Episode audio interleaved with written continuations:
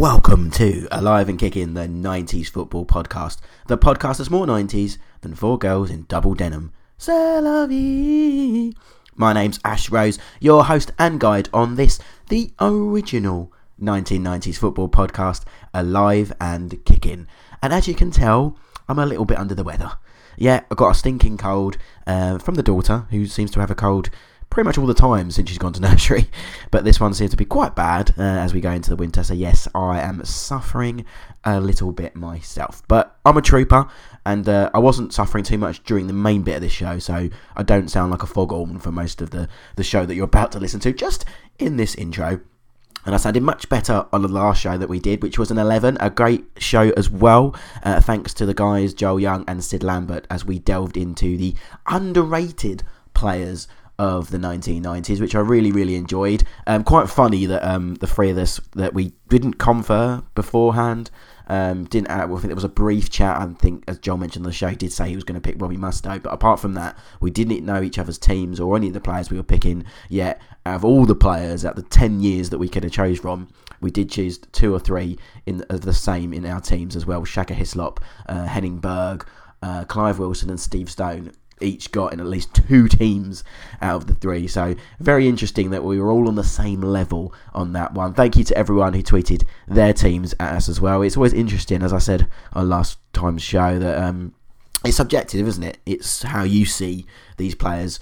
Um, and how rated you believe they were. So it does depend on your viewpoint and slight biasism. As I said, I did Roy Wegerle in my team, and I think you know I do think it fit the bill, but as you many of you know on this podcast, I do love Roy Wegerle. So yes, complete biasism there. Joel has put forward that we do an overrated 11, which could be quite interesting and could possibly offend a few players of that era. Um, let us know on Twitter at AK90s if you would like us to do an overrated 11 or any other 11 indeed of the 90s um, that is a third one well we did team of the decade way back go in the archives and listen to that but these sort of themed 11s, we've now done a uh, sort of potential 11 we did with Sid, where we picked players that we thought would go on to be big stars and quite never made it. Um, just in time for his book as well. Get that on Christmas list, cashing in. Uh, then we did tournament teams. One really that was a really interesting one with Joe, where we picked uh, two players from each tournament in the 90s and a bonus one, which is really difficult when you think about it. So another to go back and listen to in the archive, as well as last week's show where we did most underrated.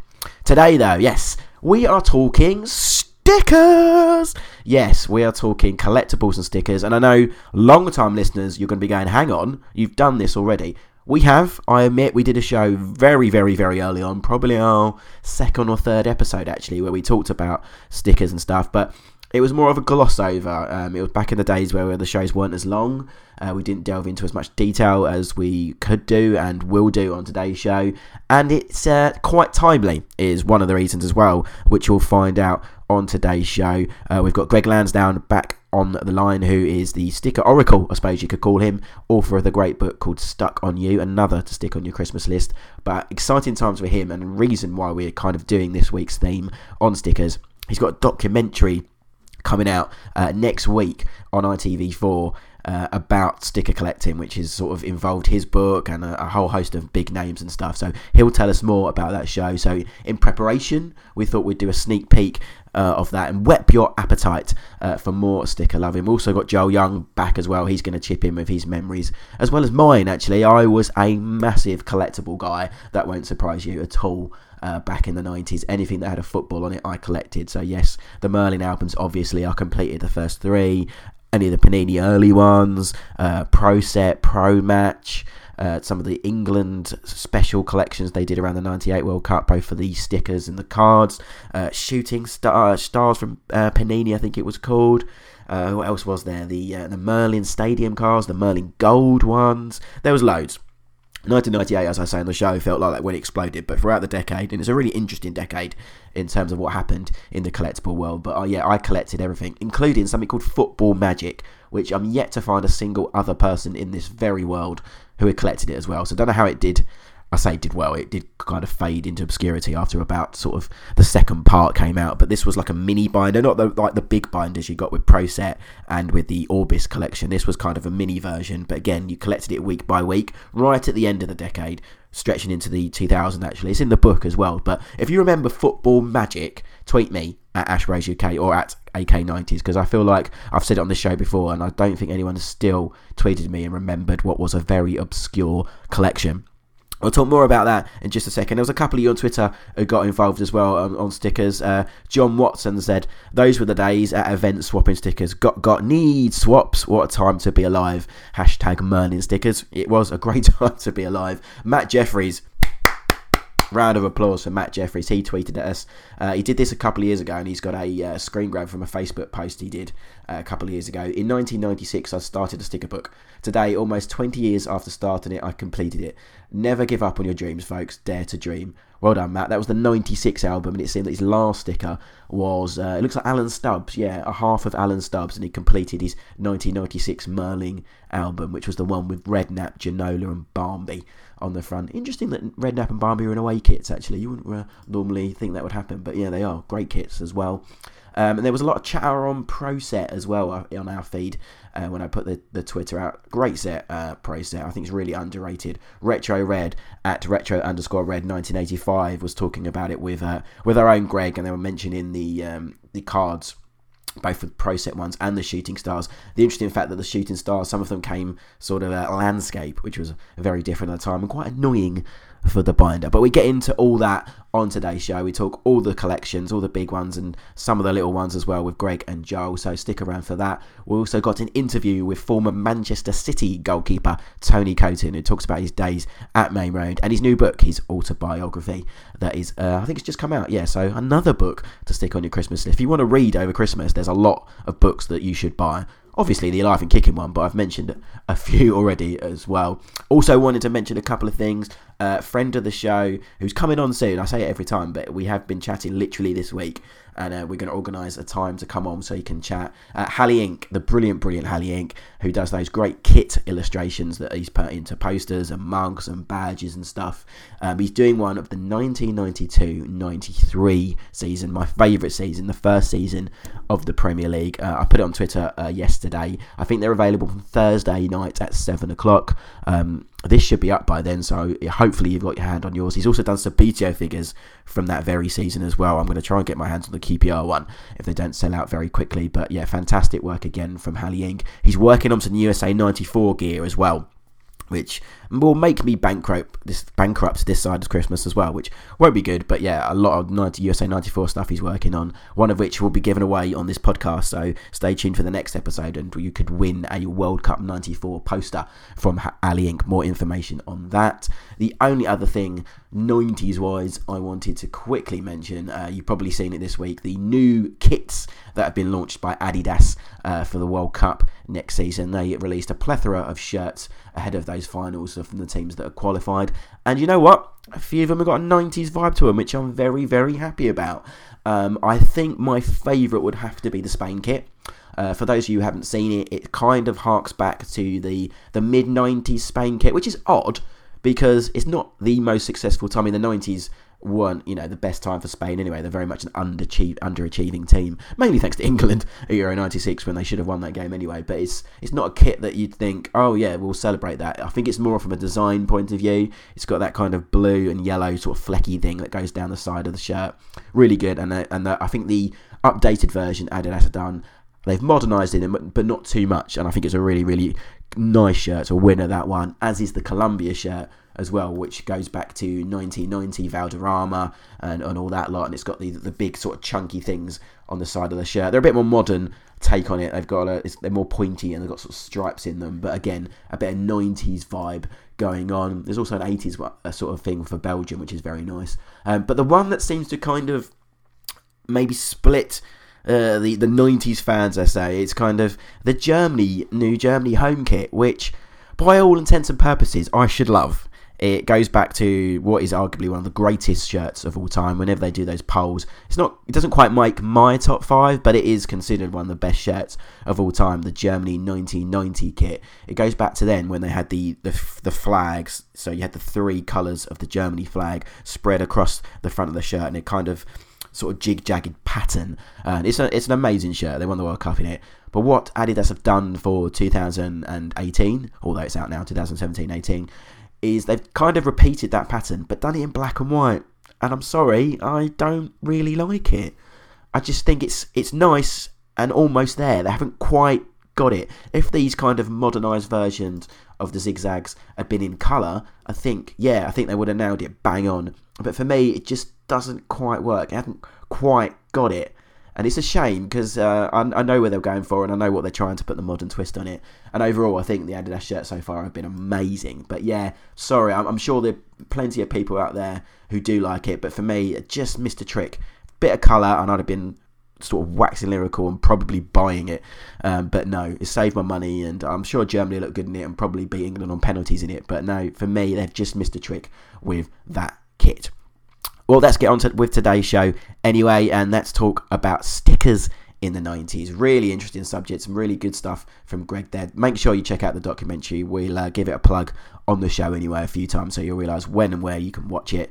Um, but let's get on with the show. I've been Ash Rose. You can follow me at Ash Rose UK on Twitter and on Instagram. But here's me chatting to Greg, Joel Young, and a brilliant interview with the Tony Coton on this week's Alive and Kicking. Right, let's get stuck in then because this is a special episode where we're looking back at stickers and collections from the 90s. We couldn't do this without the man, the myth, the oracle of sticker collecting.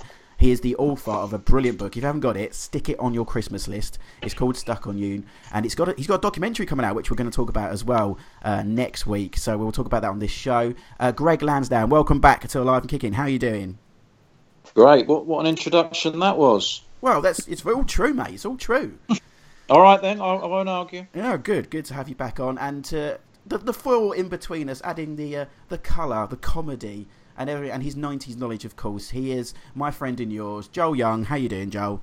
I'm very well, thank you, Ash. Uh, I'm good. I'm good. You know, we, I don't want to date the podcast at all, but uh, eating Sunderland on Sunday was quite tasty, and things are suddenly a lot brighter in our garden. Yeah, I can imagine. Yeah, I did see that result and, and, and think of you, of course. Yeah, we are dating this life. If we're going to date it, we should wish John Barnes a happy birthday, which is his birthday today. So, you know, hold it in as a master plan and all that. So, yeah, Lucas. Yeah, well, you got hold and give him to it at the right time. Think, yeah, exactly, it. exactly.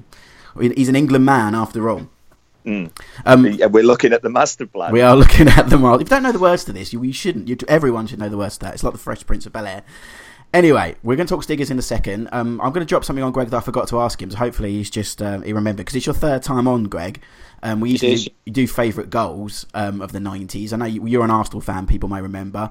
Have you a favourite Arsenal goal of the 90s?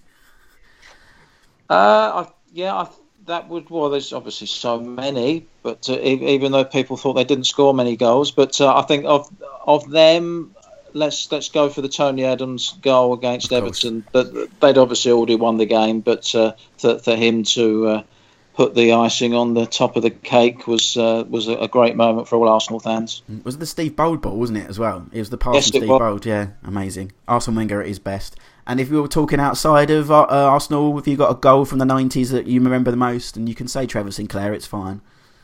I could do, but I would. I will go for Matt Le Tissier. Uh, one of his goals against uh, Newcastle, wasn't it, where he where he flicked the ball over half yes. the half the team and then just side footed it into the back of the net. You, yeah. you don't see that, especially at that time where there weren't that many overseas players in the Premier League. You didn't didn't see goals like that too often. No, you didn't. No, Joe, what's your favourite Matt Le Tissier goal?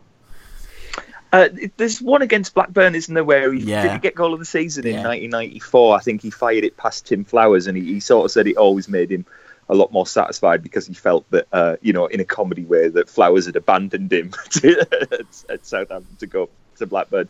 So uh, yeah, I think it's like a rocket, isn't it? From yeah. he sort of skips it past about four players and fires it in past Flowers. I think he got goal of the season in maybe 94, 95 or 93, 94. Can't quite remember. You sprung that on me there. I know. sorry, I just thought I'd ask you. I think that's he calls that his favourite actually. I always remember a free kick he scored. It was at the Dell. I can't remember who it was against, but somebody flicked it up and he hit it on the volley, which I love because you don't you don't see that very often. It's a very unique free kick uh, way to do it. So we're not talking Matt Le Tissier, although we are talking stickers, and it's a very exciting time, as I mentioned at the top of the show there for Greg. Now we know you.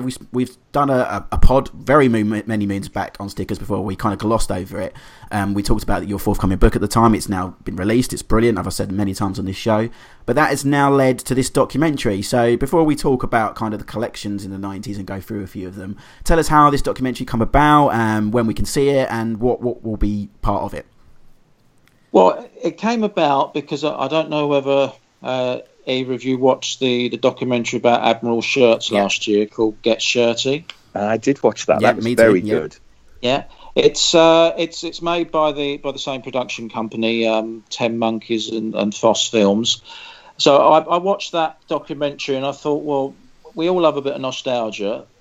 As as, as good as this documentary is, I, I, I think there needs to be a documentary on football stickers.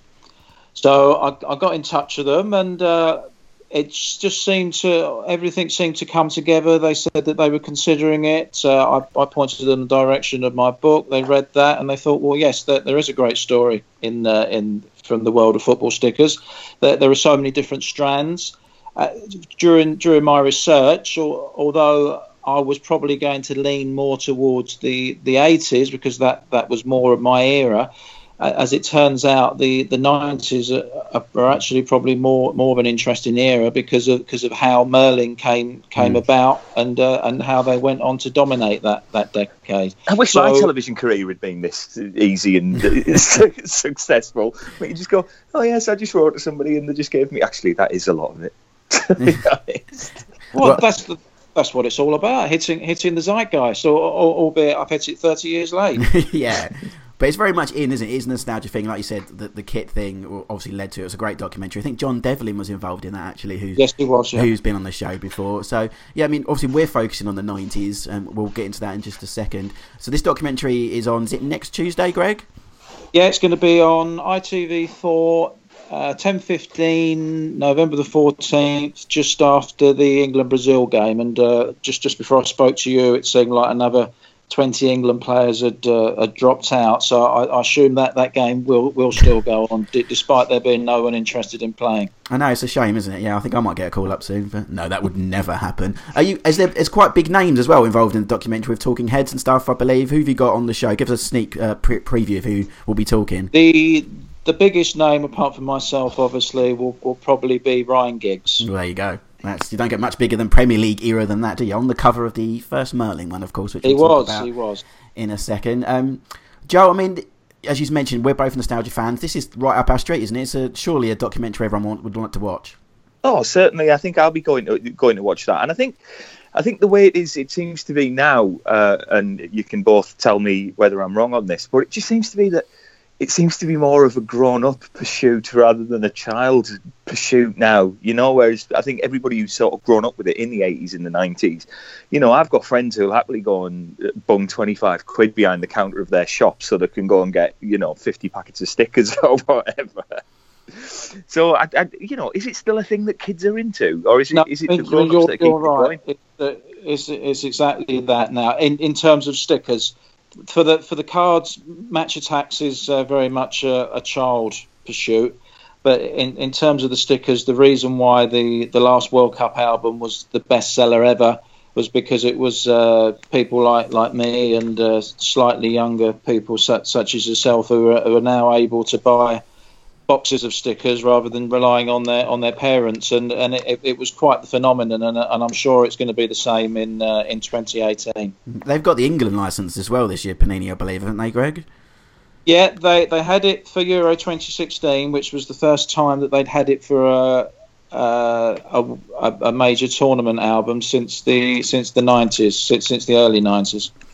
So yeah, it will be a big collection. I was collecting it, and I think you're right, Joe. I think stickers has become more of something in the you know people in their 30s and 40s going who look back on it. Is people? There was someone on our Twitter feed actually when we mentioned uh, we were doing a show on this who had uh, finally completed his Merlin '96 album. Uh, after years, he found he'd tracked down. I think it was Sol Campbell, um, one of the half stickers that he'd finally tracked down on eBay. Completed it, so he was very pleased with that. But I think that is it's, it's become a nostalgia thing. Whereas Greg mentions as you know, as editor of a kids football magazine, I know that Match Attax are like gold dust. They are the thing. They're, they're cards. They're not just uh, collectibles. They're a game as well. There's a different element to it now. So Panini are really trying. They got they were releasing sticker albums sort of every few months at the moment, in, as well as the official one uh, next year. So they're really trying to push the stickers. And, and Merlin still do them album as well, but it's very much Match Attax in this modern era. But that's keep it 90s as we do on here. Um, let's start with Panini, Greg, because I think when we when people of our era mention stickers, it is the first name they sort of talk about because even though Merlin took over in the 90s, Panini is kind of seen as that heartback and where the the sort of era began. Those early football 1991 albums. So where were we in the sort of the early 90s with, with Panini? Uh, in, in, terms of the collectibles market in general, we were in a bit of a state really because um, not not helped by Robert Maxwell taking over Panini in the in the late eighties. So so by by the time we, we entered the next decade, there were so many different collections, and um, people weren't sure which was the, which was the official one, and, and in actual fact, they, they they became much of a muchness. So although obviously you, you, had the Panini album, which followed on from all their albums in, in the 80s, by the time they got to the 90s, they were they that you can't even compare to what what they were doing previously. They ended up bringing out two different packets for Football 91. They got rid of the the the, the shinies in '92. That they brought out English and Scottish versions, and you just didn't know where you were anymore. And th- then Why there was you get rid of shinies. What? That's just. I mean, that's the thing that would cause fights in the playground. Yeah. Certainly, our school is. You know, if you had a a Middlesbrough or a Man United or a Liverpool. That, uh, that just seems absolute lunacy. Was that a money thing or was that a what was that? Well, you, you, you could say that, but but then they, they did have shinies in the Scottish version in '92. So so work, work that one out. The English the, the, English album had less than 300 stickers, and, and obviously the, the Scottish was even less than that. So it wasn't even much of an album to collect. So as you can see, they, they really had lost their way by then, which is which is probably one of the reasons why they, they ended up not getting the Premier League contract. Mm, I like the way you included Middlesbrough with Man United and Liverpool there, Joe. I noticed. No, but no, but at my school, at my school, it would have been that. of though, course, you know yeah. what I mean? Like, I'm not suggesting anywhere outside Teesside that would have been the case, but certainly our place, if you got a Borough shiny, then that was probably the most sought after sticker, you know. Yeah, oh, in my school, it was worth two stickers. If you're swapping around in the playground and you want a sh- and you need a shiny, that's worth two normal stickers. That used to be the rule in in my playground. Um, how popular were these Panini albums, Greg? Because I mean, I remember them. It was very early on in my sticker collecting. I remember grabbing one at a friend's house once, not knowing what it was, and being very excited about it because I I don't think they were as kind of around as much as we'll talk about Merlin were in the later decade. Were they a popular collection? These sort of early '90s Panini stick collections? No, not not at all, and and not not helped by the fact that there were so many rivals around. In for for much for a lot of the '80s that they had a clear playing field. But but by the start of the nineties, Merlin had just come into being, so they they brought out their first uh, domestic album, Team 90, which was a bit of a disaster. That there was also the Sun, which which brought out a a sticker album in 89, 90, 1991, which was similarly dreadful and and also queering the pitch were the were the card collections. There, there had barely been a card collection in the 80s, and then you get to 1991, and Pro-Set came in, and that was massive, and they actually sold more than than, than any sticker collection in 1991. But by the following year, Panini and Shooting Stars also brought, which was which was um, the cards were produced by by Merlin in terms of Shooting Stars.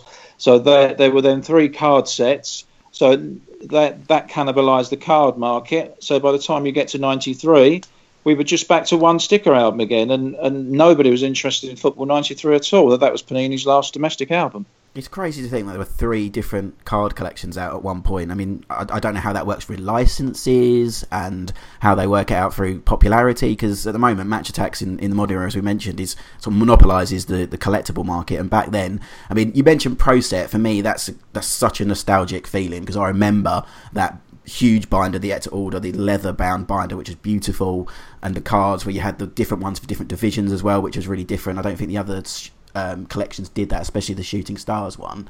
I mean, Pro Set are a bit of an anomaly, aren't they? Really?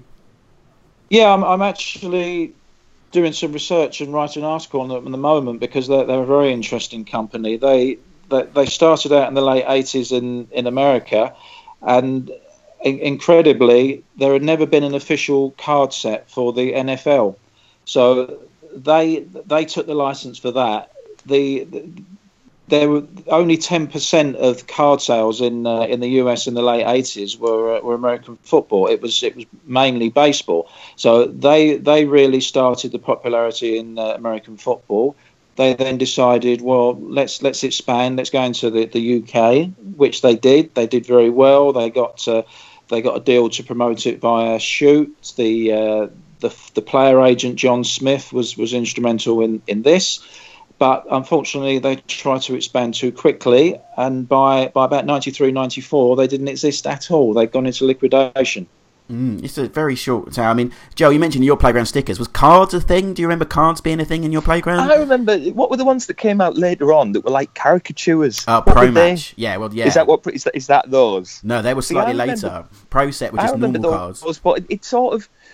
Do you know the scene in Big? right? I'm sort of slightly going off tangent, but I'm not. Okay. And there's the bit where 80s. Tom Hanks, Tom, well, it's 80s, yeah. yeah. But Tom Hanks designs the toy, and they say it's a robot that turns into a rock, and it's like, what's the fun about playing with a rock? Well, I sort of got a similar thing with with that in in the terms of the cards. It's like. What's the fun in a pile of cards? You're mm. not going to do anything with them. You know what I mean? I wouldn't.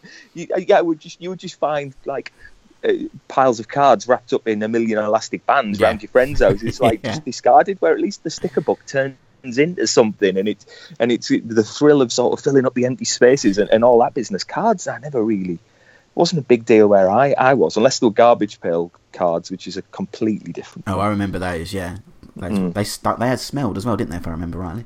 Um, yes.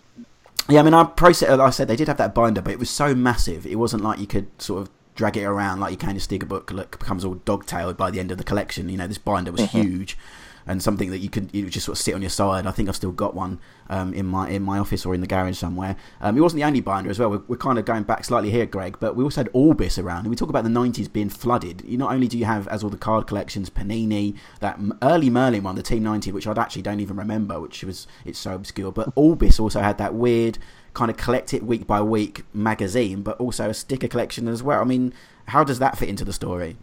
Well, again, like Proset, this is looked back on very fondly by by collectors in the in the early nineties. As you say, it was a part work, probably for about twenty weeks. Uh, a massive collection, probably about 500, 600 stickers, and uh, once you, if you manage to collect everything, all all the part works and the stickers, it really is a great. Uh, a great a great way to look back, not just on the '90 World Cup, but but all all the history as well. But uh, probably the one of the most noteworthy aspects of the of the Orbis 1990 World Cup collection for me is the fact that uh, they they released Denmark stickers, assuming that they were going to qualify for the 1990 World Cup. So there, there's a, there's a whole section for Denmark. There's the stickers in the packs, oh, and then then they had to bring out a 25th team in Romania who'd actually picked Denmark to qualifying.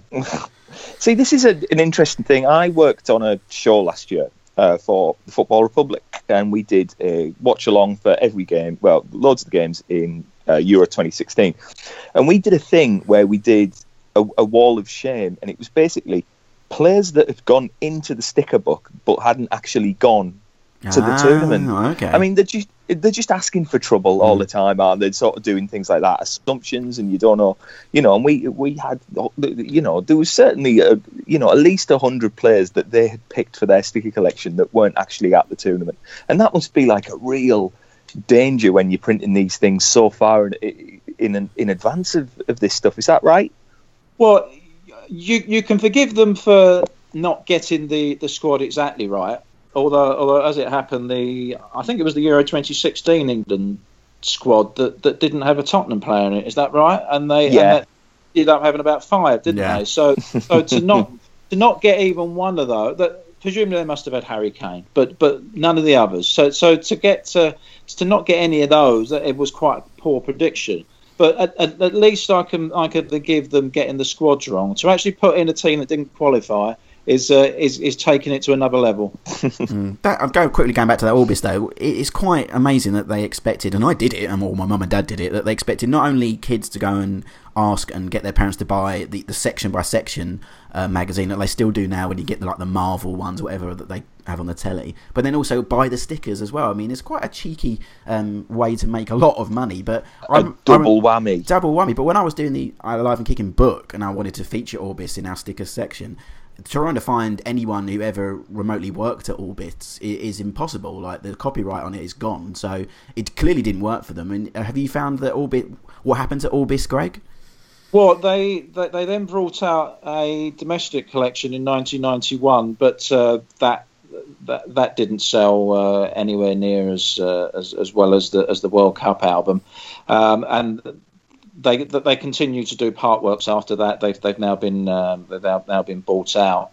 Um, but apart from football, they, they were they were a very successful company. But uh, I, I, think it's just asking a lot. No, no, it's hard enough to collect 500, 600 stickers without uh, a 20 week part work on, on top, as, as you say. Mm. Although I always remember the best part of their part work sections were the goals and the, the I mean, the illustrations now look like they're done by a five year old, but at the time they seemed really new age to me who had ever created these illustrations of how these great goals were scored. You see them on Twitter every now and then one of the football nostalgia Twitter feeds puts them on there, not even realising they're from the Orbis collection. But I always remember John Salako's goal actually stands out. The one he scored again for Palace against Nottingham Forest, where it was from like the halfway line. If yeah. it was in a yeah. cup yeah. replay, and the, the big arrow that was on the illustration was so big that really that really sticks out to me. But that that, that, that was state of the art in uh, in those days.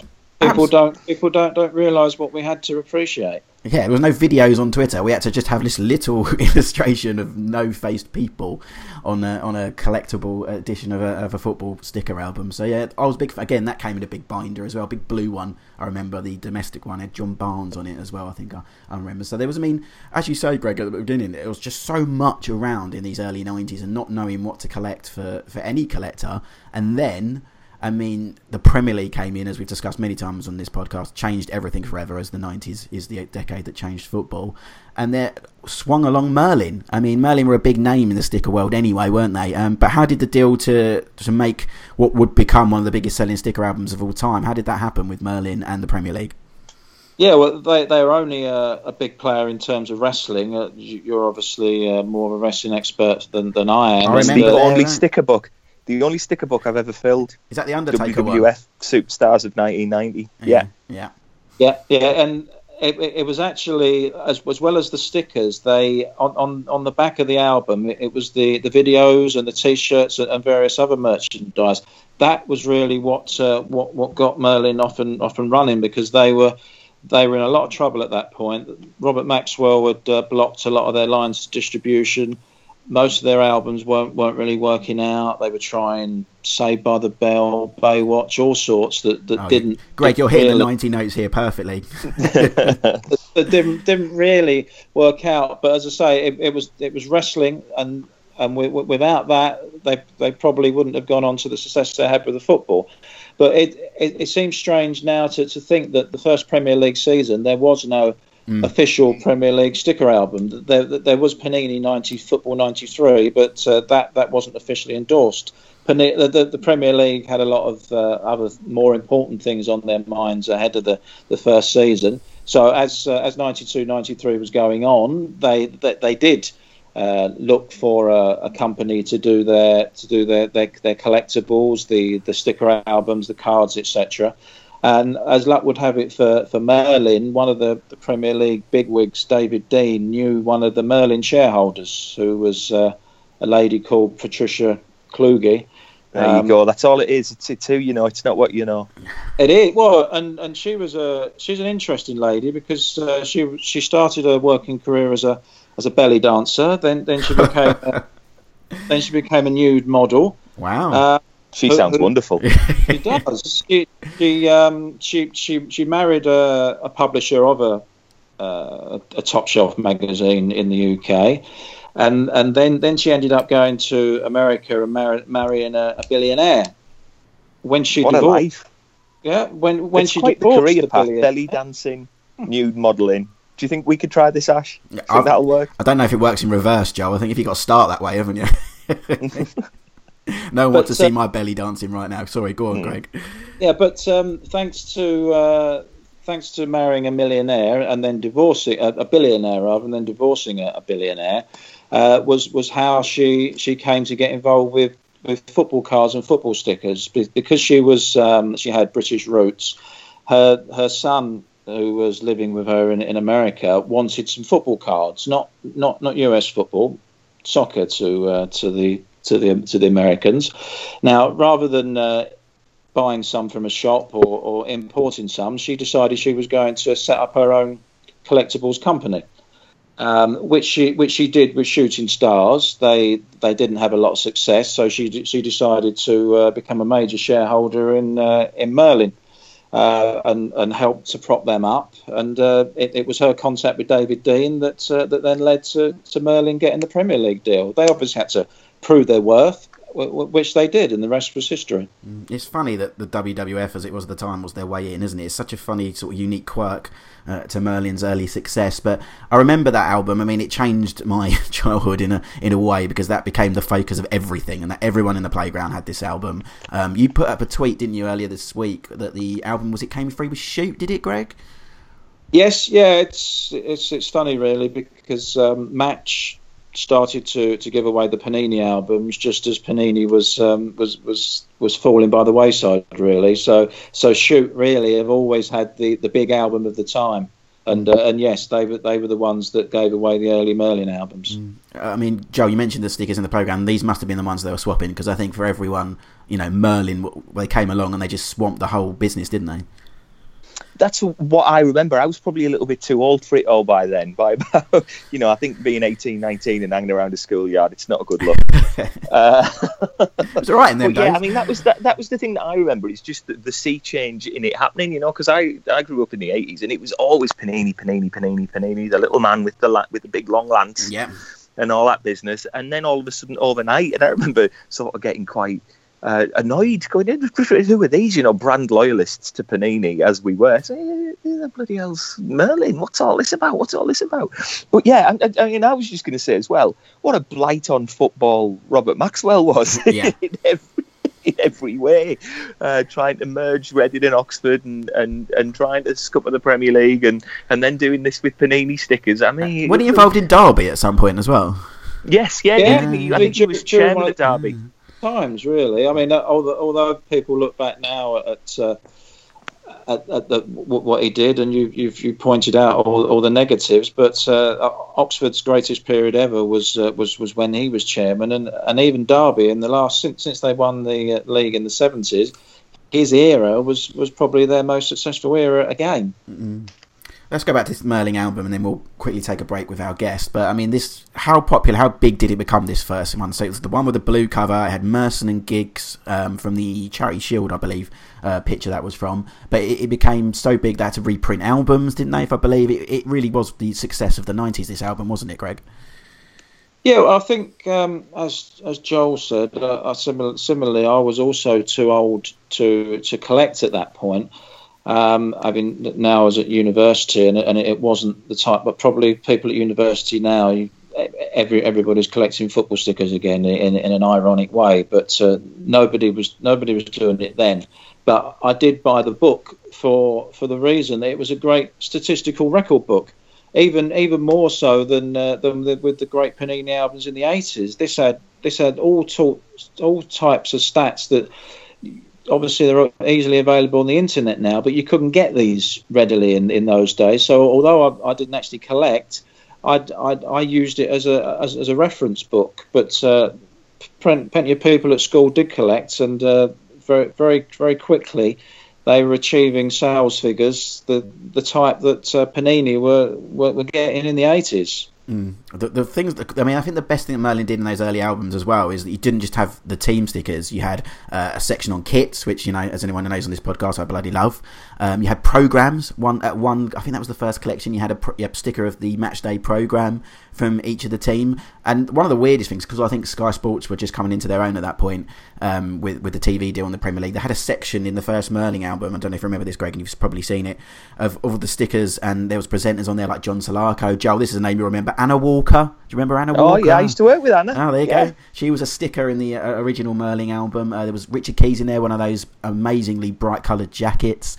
Um, I think Anna Walker and John Salako picture is like really proper 90s in their little shorts and things like that. So it was loads. I think those quotes just added to all those, like you say, Greg, the stats and stuff, and just alongside all the team stickers and the, the squads and stuff. So it really was a comprehensive uh, album that the Merlin really went all out on for not just the '94, but then you had the '95 album, which was black. Was that the black one? I think with a yeah, yeah. with all those players who, who had who had in, in interesting seasons, such as Andy Cole, who, who moved who, halfway who through, moved yeah, month when when the when the album was brought out. Eric Eric Cantona obviously had his uh, his kung fu kick that, that that month when it came out as well. Alan Smith played his last game before retiring through injury that month, so it, it, was a bit of a poison chalice to be on the front cover mm. of the '95 album. Mm. It's a jinx, isn't it? That's yeah. like that, that, That's a real football jinxer. That's up there. Not as bad as that guy who got the Andy Cole tattoo. Like oh, I love that story. The day yeah. that they sold yeah. him to New to he, Manchester United. Didn't he try and make it look like Les Ferdinand? In the yes, end? that was later on. He tried to get it changed to Les Ferdinand. Ridiculous. I completed the the first three. I think the third one was Red, and I think had Jamie Redknapp on the cover yeah. as well. So those three albums are sitting on my shelf completed. I'm quite proud of that. Um, one of the th- few things I achieved when I was a kid. We'll talk more about Merlin and a few of the other sort of we mentioned Pro Match already, but a few of the other collections that were around in the 90s. But first, let's go to today's interview. He's somebody who would have been in that first Merlin sticker album and a few albums before that in the 90s. A former goalkeeper, big in the 80s with Watford, but for us, more of a Man City player in the 90s, when player of the season for them in 91 and 92, and later for Man United and Sunderland. He's former goalkeeper, speaking to me earlier today on Alive and Kicking. Here's Tony Coton. Joining me on the line then, uh, one of the big goalkeepers from the 90s, one of the most expensive goalkeepers as well at the beginning of the decade, former Man City, Man United and Sunderland. Tony Coton, welcome to the show. Thank you. Thank you for joining us. Now, you've got a new book out, we have got it in front of me here. Tell us why you decided now was the time to, for your autobiography. Well, I, I, didn't think there would ever be a time, to be honest, because I, I wasn't that keen on doing a book. But um, um, I was at a I was at a wedding uh, many many years ago, and uh, at that wedding, uh, Simon Mullock, who's the ghostwriter of the book, was attending, and some mutual friends. We all got together and they started saying about doing a book, and I put it off and put it off, and then we were at another function um, not long ago, uh, and I gave in basically, and I said, okay, I'll help Simon write his first book, this, that, and the other, and it snowballed from there, really. Mm, it's called There to Be Shot At. I mean, is it an enjoyable process to go looking back at your career once you get into it? Um, yeah, I mean, you have to delve right back into the memory archives, you know, of uh, certain things, and that's where Simon was really uh, diligent in getting all his information. We rang um, obviously friends and family from yesteryear and can you recall this? How did this happen? And blah blah blah. Just to clarify, it was exactly how I said it because you're going to do a book, you've got to tell the truth, and um, so I didn't want to get anything one little bit wrong. So um, um, yeah, so the process was probably taking a little bit longer than normal because of just clarifying everything over again. Well, let's talk about your career in the 90s. Let's delve back into your memory, as you said. Um, that speak 1990, 91, you joined Manchester City, and then was for a million pounds as well, a big record transfer. What brought you to Man City? Was there other clubs involved, or was it always City that you were going to go to? No, no. I, I think when I was at um, when I was at Watford, there was a clause in there that um, I could leave if anybody come in for a um, million pound. And um, uh, as far as I I know there'd been a couple of uh, other clubs uh, offered near near and around that, but not quite to the million. And then Man City come in, and it was all systems go, and I ended up here in Manchester. Mm. At the time, it was the most expensive goalkeeper in British football. Do those sort of things weigh on you? As a million pounds, did that did that make a difference to you? No, not really. I mean, you look at things like that. Uh, it may do with some certain people. You know, you look today and you go straight away. A strike striker's bought for 50 million, 60 million, or whatever it is, and you go, "Oh, he's not worth that." That's up for other people to to make that call and that judgment. Um, you know, you you're worth what two clubs agree uh, you are. You know what one wants and what one's willing to pay. Um, so going to Manchester for a million pound, uh, it may have um, played a part on the fans uh, at the start because I don't think they thought a million pound for for me should have been spent um, when they thought they had an able, um, you know, sort of goalkeeper at the time in Andy Dibble, and they thought the million pound should have been spelt and uh, spent elsewhere. But um, as I say, after a few months, I, I proved to be my worth. So. Well, that's for people who listen to this who won't remember the City of, of that era compared to, to the, the juggernaut now. What what sort of club was City at that time at the beginning of the nineties? uh, well, let me tell you this: I was at uh, Man City on um, on Sunday against Arsenal, and um, um, it's two completely different uh, clubs altogether. The team are both both on the pitch and off the pitch. Um, but in 1990, when I was there, it was um, it was a um, hard-working team. Great support, Man City. Always had great support, and those fans are getting their just rewards now for their loyalty. Um, but uh, in in in my time when I was there, it was the, under the Peter Swales era, and then uh, Francis Lee, um, and it was a, it was a, every money was tight. Um, don't don't get me wrong, you know they never never flashed the money about like they do today, but um, it was a, an hard-working team, and, and Peter Reid was the manager um, when Howard left. So Howard left not long after me being there. Howard Kendall, Peter Reid taking over, and then we finished fifth, fifth and ninth.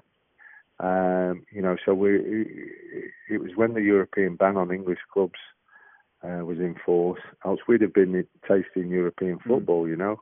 Um, but it wasn't to be. Uh, and then Peter uh, lost his job. Um, against the wishes, obviously, of the players, and because um, uh, uh, we thought he was doing a good job. Mm. Um, you know, and then um, and then um, Brian Horton come in, uh, and then that was the, the, time when Francis Lee, the forward with Franny campaign, um, that I wasn't a big fan of, to be fair, the way that they got rid of Peter Swales.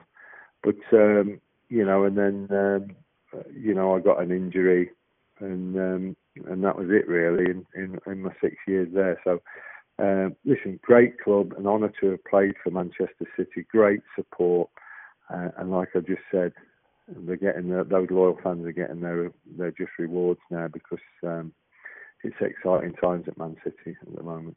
Mm. You mentioned six years. You really were there when the, the change of, of, football and the Premier League come in. We were talking about the 90s being the decade that changed. Did you notice that as players that how in those six years at City, the, you know, the Sky money came in? Is it is something that was quite yeah, sure, yeah, without doubt, because um, obviously the Premier League '92 and and Sky um, being involved and the money getting pumped in. There's adverts uh, dancing girls on the pitches, fireworks, and all sorts when we when we ran out the tunnel in those days. And I think I was in the, um, I think I played in the first Monday night game. Of course, keep you on my own team. Yes. Yeah, yeah. Um, still still have nightmares of Andy Sinton's left-footed drive. It, it was a decent drive shot. Top yeah, but we got we didn't lose. We got a draw. So, um, but um, yeah, so um, you know, you could see it changing, and you could. I didn't realise how big it was going to be. I've got to admit, but um, you know, it was um, at the time we, we we thought it was a little bit not gimmicky, but um, it's a little bit of the American style of the way they put uh, mm. games and shows on, and, and we thought, well, it's going that way, but it's got its own identity now, and it's massive, isn't it, all over the world, you know. But um, yeah, we could certainly see the change without doubt. Mm of course, what people might not remember so much is, is you actually moved to Manchester United in that decade uh, as well. Um, how did that come about? Did you have any sort of doubts moving across the city? Um, well, first and foremost, I didn't want to leave City. Mm. Um, but, uh, but as I said, Francis Lee had taken over. Alan Ball was the manager. Um, and I think Alan Ball really was Uh, he he was being told what to do. He got to trim the senior players out of the out of the team. So I'm led to believe that that was his remit. Um, and as I say, I'd come, I'd got a nasty injury um, prior to Alan Ball coming in, and at the end of the Brian uh, Orton era. Um, so I'd worked all through the summer to get fit, got into the pre-season, wasn't involved. It was made clear that now I wasn't even training with the first team, so it was made clear that they were trying to force me out. I'd been a good servant, a few Player of the Year awards and captain and this, that, that and the other. But it, it was clear to me that Francis Lee wanted me out the out the club, and I was quickly followed by senior senior members of the squad as well.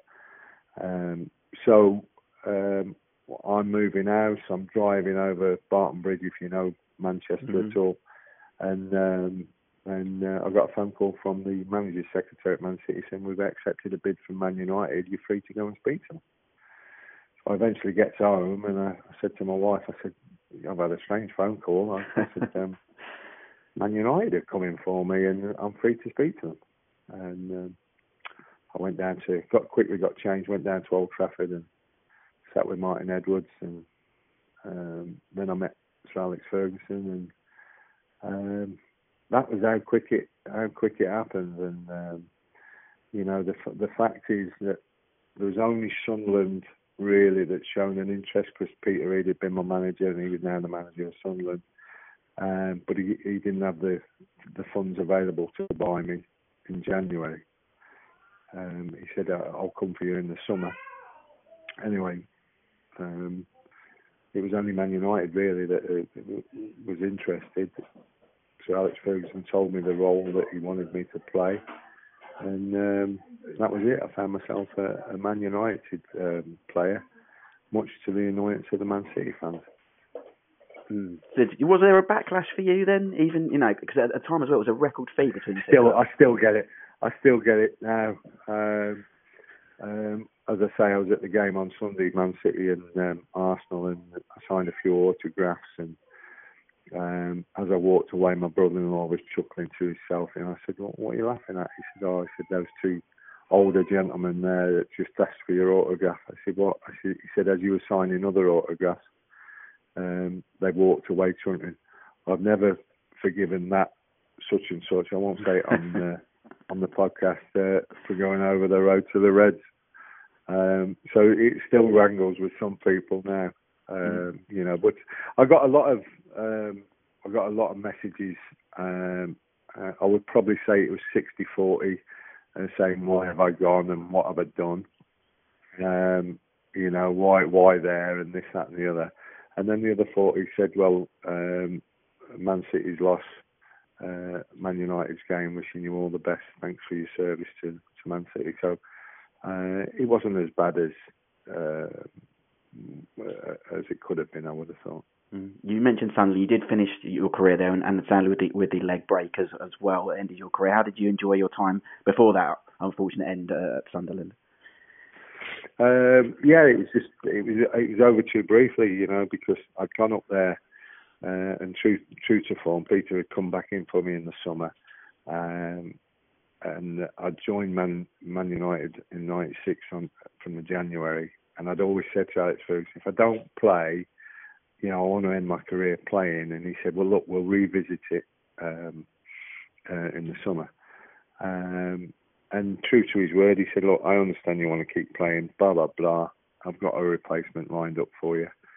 Um, these are the clubs that have come in for you. I went, I thought, better the devil I know, and I went and joined Sunderland and Peter Reid as um, player coach. Um, and then, unfortunately, 10 games in, I, I shattered my right leg with five fractures. So, um, you know, that, that playing career was over. I then went on to the coaching career. And, um, um, you know, that was um, that was enjoyable. I took the reserves, we won the league, and uh, that was it. Mm-hmm. So, um, and then unfortunately we had a contractual dispute and uh, ended up in court, and um, uh, that was that was my end of my career at Sunderland. Mm. We always ask players this uh, who of that era, who for you was the, the best player you played against in the 90s and, and the best you played with? Um, I would probably say that um, Kenny Dalglish was the best that I played against, mm. and um, the best I played with would be uh, in the nineties. I nearly slipped up there because I nearly said John Barnes, but um, I, I was pretty. It was in the eighties. I was with John Barnes. Um, so in the nineties would be. I can't really listen. There's a there's a handful of names that spring straight to you know straight to the front. Really, if I'm saying Man United when I was there, um, but I didn't really play in the first team. Mm. Played in a few reserve games with with the Beckhams and the Scholeses and people like that. But I don't think that really qualifies me to say um, which one. Um, because if I did, I'd say Paul Scholes straight away. Yeah. Um, but if you're talking about a first team, um, first team, so really um, my Man City days you're talking about, aren't you? Uh, in the 90s, 90 to 96, um, I would probably say I didn't really play with Kinkladze either. Um, well, a, a, really good favourite of mine, um, not because he's a top man, was Niall Quinn. Yeah. Very underrated, very underrated centre forward. Mm, no, very. Yeah, I thought so you might I'll, that. I'll say Quinny. Yeah, I'll brilliant. say Quinny. And and at the moment you're at Villa, I believe, that coaching there these days. No, I'm not coaching. I'm head of um, head of the recruitment. Oh, I see. Yeah, my, my coaching days are gone. They finished when I was at Man United because my knees that bad. So um, I'm uh, I'm head of recruitment. Yeah. Okay, brilliant. Well, thank you very much for talking to us, Tony. Good luck with the book. Thanks, Ash. Thank you. Cheers. Bye. Bye. Good stuff there from Tony Coton. Nice of him to mention Andy Sinton's goal as well. I didn't mean to, to offend him with that. It was he would never have saved that. It was a fantastic strike on that first Monday night football. Um, again, Andy Sinton was involved in that first sticker album. We're talking about Merlin. I mean, they really were Greg, as we were saying before the interview, dominated that for the next few years. I mean, there were a couple of little quirks. He, you mentioned to me before about the Julian Dicks thing, where he missed uh, the cut off of the transfer. Then we got the Andy Cole thing as well. So they weren't without their sort of foibles. But again, as we mentioned earlier, it's the deadlines and stuff, wasn't it? Yeah, I, well, probably the, the one that stands out to me is the is the Barnsley team group in the Premier League '98 album when they used the Barnsley youth team to, to start. Oh, that's good. Oh, that, oh, that's wonderful. Issue. That's there's something. There's someone's got sent the wrong photo there. I hope someone got fired for that, especially Barnsley. I mean, come on, that was one of their first, you know, the only season they had in the Premier League. They wanted to go all exactly. out on that.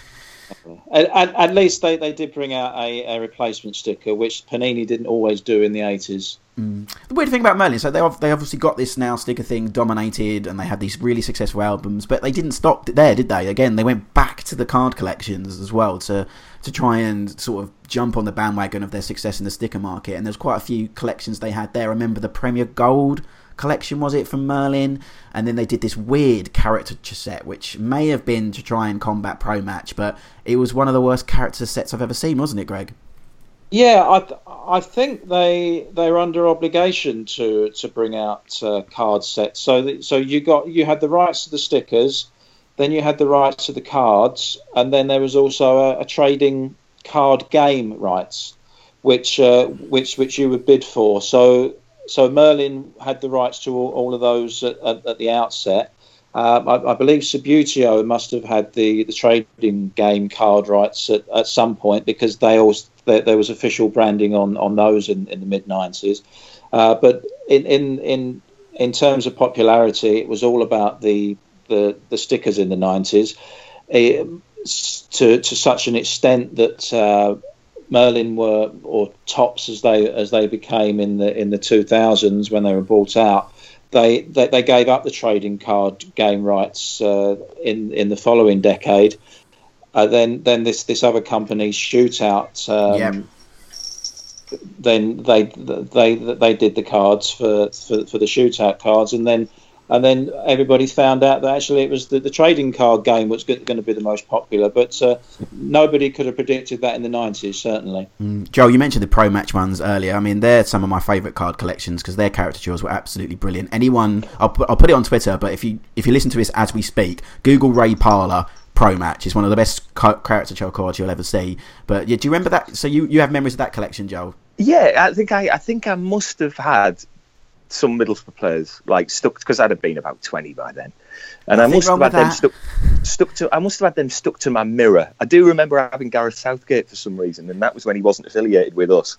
Um, but yeah, they, they, were they were almost like a throwback to the 1920s and sort of cigarette cards and all that because that's how they they originally were. Whether they were sort of uh, really nicely but very oldie worldy drawn versions, and they almost seemed like an update of that concept, really, rather than a sort of out and out uh, mocking caricature. It was just like quite serious cartoon drawings. But no, I, I, do remember having a few of them stuck to stuck to the wall and stuck to the mirror and stuff like that in the house you know, I fixed with a bit of Blu Tack. Yeah, be no surprise that I had loads of them. I think there were two sets in the end, uh, a, a, green one and a purple one. I think the purple one comes slightly later in 1998. The first one in '96. I remember Woolworths always stocking them. There's a blast from the past. Woolworths. It's a Woolworths thing. It's a Woolworths thing. But I remember just going to them.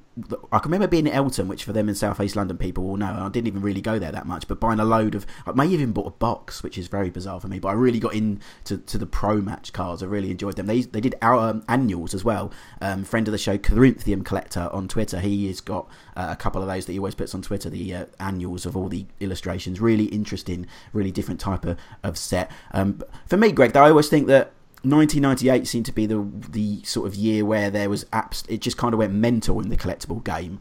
Um, not only did you have two different albums because you had the official World Cup one, you had the from um, Panini. Then you had the England one from Merlin. Uh, there was a BP collectible thing. There was a thing on tea bags. There were photo cards. Do you think that's when we went a bit mad in, in terms of, of collecting in, in, that sort of era?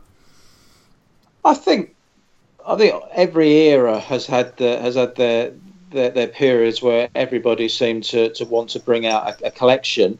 Um, as as you said, with with Merlin having the, the rights to the England team by by '98, it, it meant inevitably that there would be two, if not three, uh, sticker albums out. Whereas previously for the for the for the World Cups, it was it was always just a Panini album. So so Merlin also brought out a, a general uh, France '98 album on, on top of the England one. So so that that meant three sticker collections alone. And then obviously with with, with England uh, now having moved to, to Merlin in, in terms of the, the, the branding etc it also tarnished the uh, the France '98 Panini album. Not not to mention the uh, the Iran debacle where they failed to get the, the licensing early enough to, to put the stickers in the in the packets. Deadlines. Eh? That's good. I mean, yeah. that's just a fix, isn't it? That. so the pages. Hold on. The pages for Iran were in the book, but the stickers weren't in the stickers. Have I read that right? They, they, they didn't get the uh, the licensing from the Iranian Football Association in time, so that that meant none of their stickers went in the packets. So if you wanted to get the, the stickers for the Iran players, you had to send off directly to Panini, or I, I think the Sun in the UK uh, did offered them as a promotion as well. But uh, but you were never going to get any of them in, in the packets. That's a bit much, isn't it? The Sun pushing Iranian stickers to get their thing with it. Sounds like Don Revie should be involved. Sorry, keeping it oh, seventies. Oh, yeah, he'll be, he'll go out there. Why you mentioned these licenses? That results in one of my little pet hates. It's like templates on a kit. Is that when then you see in some albums the pictures of the team and then they're just kind of photoshopped with like a white background and, and no kit? You just see the face. Is that what? Is that a failure in licenses, Greg? Yeah, well, it's it's a failure, or, or, it's a case of they're they're reconciled to the fact that, that they they they haven't got the license for that particular national team or that particular club, but they're still going to bring out an album mm. anyway, and and it, it, looks dreadful. It does. But at least for the Panini album, it only looked dreadful for the England team. Yeah. Whereas Merlin, Merlin's alternative, they they had the rights to the England team, but they had didn't have the rights for any other team. So every other team was just a head on a blank kit, yeah. and, and they did that for several other albums, Euros and World Cups after that. And it's no surprise that they didn't sell very well. They they even did it. They did it up to the the 2014 World Cup because they still had the England rights at that point. But Merlin uh, Merlin sold uh, one sticker for every every nine of Panini during the, the 2014 World Cup, and there's a reason for that. Yeah, I'm with that. I'm I'm panicky like that. I need the branding. I need everything. It just doesn't look like an official sticker album anyway. I always remember bizarrely going back slightly the Euro '92 album. I remember that maybe because that tournament's so unmemorable in itself. The one thing I remember most is collecting Euro '92 Panini stickers, and I think everyone had their own. I think the licenses were perfect at that point, if I remember. Everyone was in their kits and stuff, and again, there were some strange England players that didn't make the squad, but that's a collection I remember uh, as well. Um, but lastly, I want to mention this international one is Upper Deck. We haven't we haven't mentioned who did the World Cup cards in '94. This was a really interesting collection because um, not only did they do the standard cards of the you know the, each player, they had these weird sort of what they do in their daytime. And you had David Platt with a surfboard, which was ironic because England didn't even make that World Cup. And then the the famous card, which I talked about a lot, and we spoke with Alexi himself, Alexi Lalas in full rocking gear. I mean, as a collection, it was very American, wasn't it, Greg? And it very different that, at that time, the Upper Deck collection. Yeah, it was. It was a it was a good set of cards, very very well produced. It was never going to be popular over, here because uh, England didn't didn't qualify for the World Cup, and con- consequently, you also won't find that many people who uh, who collected the uh, the Panini '94 album for that that same re- same reason, and and that's always going to going to be key in terms of a, a successful album o- over here. It didn't to to not have any British involvement at all. It just is, is going, inevitably going to put a, a, dent on it. I, I think Upper Deck did bring out a series of World Cup cards in in '93 that, that, did have England in it, but uh, you can't fool anyone. England didn't qualify. Know. Uh, the cool quirk about one of those cars, they had Jorge Campos, uh, one, one of the big names of the 90s, the Mexican goalkeeper with his favourite his kits that he designed and stuff. But his card was him because he, he, often played up front, which is hilarious. So his card had two different cards. One of him as a striker and one of him as a goalkeeper. I always remember that. I've got them somewhere in buried in my collectible box and stuff. Um, what sort of, uh, Joe, just going to you, do you remember the international collections? Do you have a fond memory of any of the international collections from that era? What I really want to know, and, and I think we'd all be very interested in this, is um, when are they going to bring out a best of the 90s sticker collection for us now? If the older people uh, are such the target market, where's the retro sticker book? What a great idea. Why isn't that coming? There, there, there, there were complaints because it was it was 25 years of uh, uh, the Premier League, obviously, mm. last uh, season. So the so the, the, the Merlin album was uh, was a celebration of that, but they only gave away, I think, just just a couple of pages dedicated to uh, to 25 years of the Premier League, and uh, they they missed a, a trick on in, in I mean, it's ridiculous. That I mean, Ash has got nearly 55 hours of podcast now. it's very true. Yes, they should do that. A retro sticker album and a retro version of Championship Manager. That's what I want from life. I'd, I'd be quite happy with those two things, nostalgia wise in my life. Um, we'll I just think, get Greg to go and pitch him because he seems to be able to yeah, successfully yeah, exactly, pitch yeah. everything else. So he can go and do it. Yeah, Greg, that's your, that's your next project. That's that's what you got to okay. get going. I'm on it. I'm on it. You're Watch on it. Well, I think we mean we've gone through pretty much uh, everything and you know the collectible market there. I mean, Greg, is there anything else we haven't mentioned that you wanted a quick shout out to um, of the '90s that you know we haven't covered yet? Well, I think by the by the time we got to the the late '90s, a, lot of the, the clubs were bringing out their own card sets with uh, Futera. Oh, yes, yeah, and, I never really collected these. No, well, if if, if there wasn't a QPR set, definitely. then you, probably done, I suppose. There wasn't, but, Greg. Uh, there definitely wasn't. No, but um, but it, they didn't catch on. I mean, it, I think even even if your your your club is not involved in it, there's there's nothing like collecting a whole yeah. division of, uh, of, of stickers because you, you you end up learning things and, and everybody collects together. Whereas if it's just a set of Manchester United or Arsenal cars, then you're not going to get you're not going to get the whole playground uh, involved in that, and, and consequently that that just didn't work. So. It, it, it, was an it was an interesting time at the end of the uh, at the end end of the decade. Stickers were were still king at that point, but uh, from from that point, it's been very much cards all, all the way. Mm. Joe, anything else you, we haven't mentioned? You wanted to, to, mention about stickers and collectibles in the nineties? Uh, you know what? I'm all right. I'm not the expert on this, as I said. You know, but I'm just I, I am just quite interested in this thing. There is one question I have to ask. Go for it. And just this might be a really really stupid question, but there are some stickers that sort of don't get printed as much as others, aren't Greg, you're the man. Just to really make you go and buy and buy and buy and buy and buy. They're not distributed on an equal footing, are they? Well, I obviously had to cover this in, in my book and, and ask people who worked for or, and still work for Panini and Merlin, and they, they say that uh, that they are still like they are all uh, produced equally. And I, I think a, a, point that, that you made earlier about the the Middlesbrough badge being very rare where you uh, where you were living. The the reason for that is because no Middlesbrough fan would put the Middlesbrough badge into their swaps piles. They would they would stick it onto their their their school folders or or, or their bedposts or whatever. And yeah, that's and true. The same would, would be the case for why there were why it was hard to get Manchester United stickers in the 90s or Liverpool in the 80s. There were so many people who supported those clubs that they weren't willing to give their, their doubles up, up to anybody, or if they did, they were going to drive a hard bargain. So so they are all, all printed equally, but you just don't see certain cards go back into the into the swaps piles. Yeah, that's see now that makes sense to me. I understand this now. Yeah, although I, was, I still think Mark Crossley in the 92 90, or 94 collection was printed more times than any other because he was the sticker. I remember I used to get Mark Crossley all the bloody time. Um, but but, but like... Stuart Nethercott is also a, a, legend. If you look at his Wikipedia profile, that is that is dedicated to, to him being the most prolific sticker in I think it would have been 94 or 95. Yeah, well, it's good that Stuart Nethercott's got some claim to fame anyway. But Mark Crossley was mine. But go back into the archive and listen to our interview with Mark Crossley because it's brilliant.